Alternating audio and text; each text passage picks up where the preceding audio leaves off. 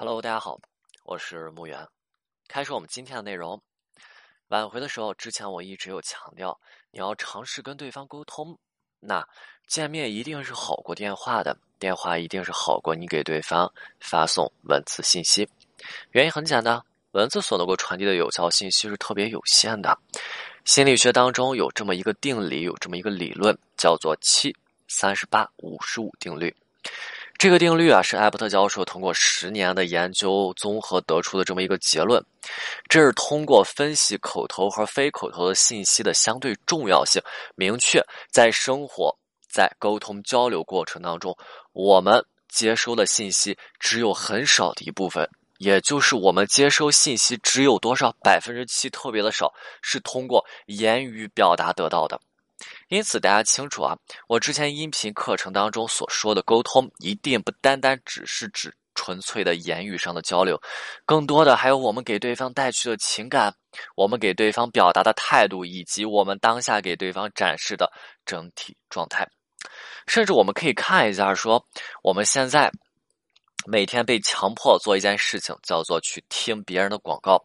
我们可以看一下广告的发展性，去浏览一下整个广告发展史的这么一个过程。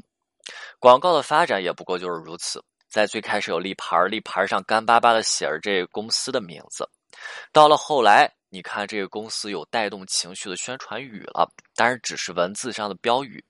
再到了后来，有明星的贴纸，你看明星一个很生动的表情印在这宣传栏上。再到了后来，也就是现在，你看电视上的一个广告，从视觉、听觉整体感官上对你进行刺激，那明白了吗？我们平日很大部分信息的接收来自于我们的听觉以及视觉的传达。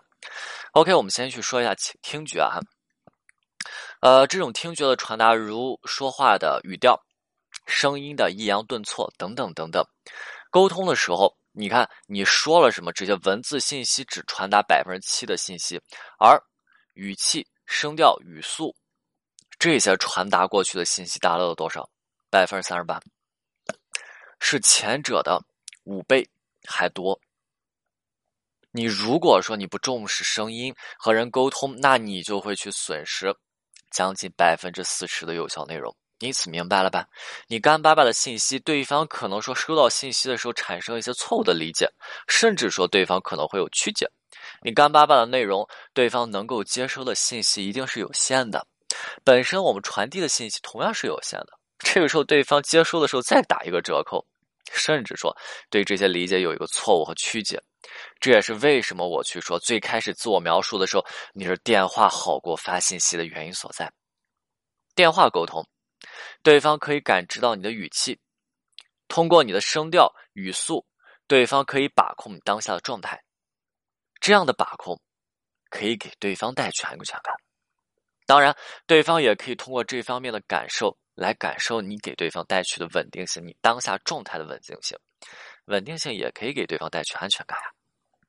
那在这个过程当中，我们也是能够直观性的感受我们啊，对方在感受我们语速、语态、状态的同时，我们是不是也能够直观感受到？因为是沟通嘛，我们也能够感受到对方给我们带来对方正在表述的语气、声调、语速。对于对方的状态来讲，那我们也能够有一个更明确的感受。你看啊，文字所传递的信息含量是百分之七，听觉当中接受的信息含量是百分之三十八。OK，那剩下百分之五十五呢？是视觉以及其他感官切身体会之后，那统合而来的，如手势、表情、外表、装扮、肢体语言、仪态等等等等。当你站到你的挽回对象他面前的时候，你的整体的站姿是呃是飒爽挺拔的，那么。你可以给他一种可靠、自信、稳定的感觉。那如果你的站姿是佝偻、是猥琐的，你一直在那儿晃动着，那么你给你的挽回对象带去的感觉一定是不耐烦的，是焦急的。你再比如，当你出现在你挽回对象面前的时候，你跟对方去沟通，你的发音如果是浑厚有力，那么你也可以给他带去一种可靠、自信的感觉。但是如果你在跟对方沟通的过程当中，你的发音是软绵绵的，是没有力气的，那么他给人的感觉也是不自信、不可靠，甚至是不老实的。因此，明白了吗？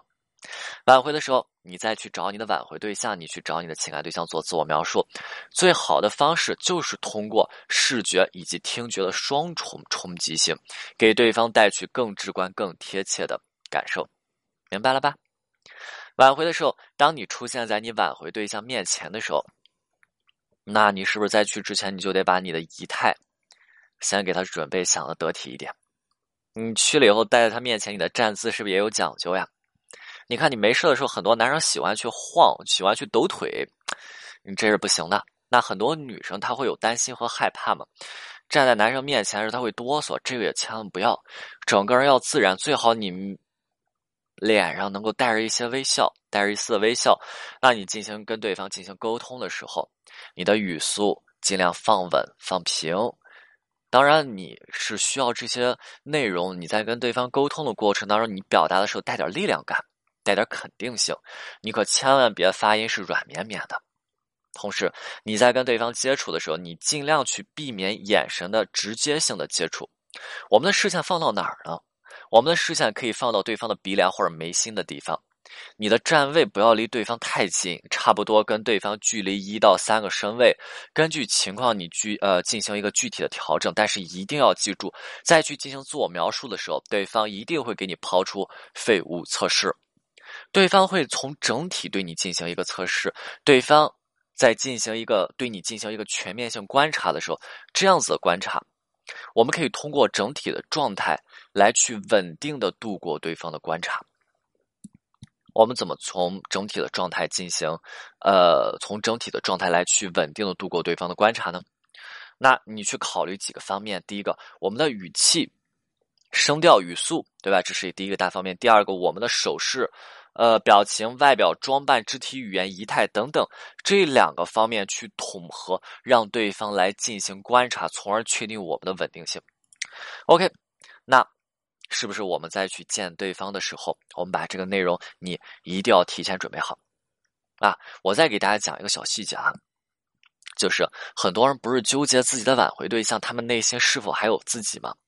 我其实见过特别多这样子的情况啊，就是他们很担心、很纠结。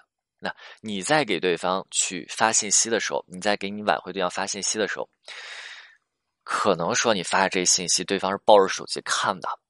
他看完以后，甚至说会被你这些信息戳的是泪流满面，但是对方没有给你回复一个字，那你压根不知道对方现在什么情况。这个时候，很多人会去说说，哎，对方好残忍，嗯，对方薄情，但是对方已经哭的泪流满面了呀。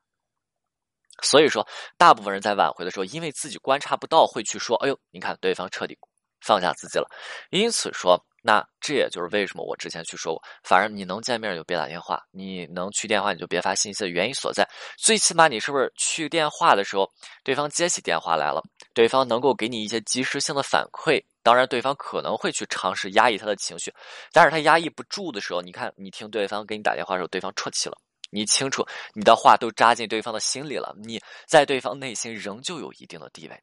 甚至见面，你看对方攥紧的拳头，看对方微红的眼眶。因此，我们再去做自我描述的时候，不仅仅只是注意自己的状态，也要去全面性的接收和观察对方的状态。OK，今天内容就到这里，我们下次再见。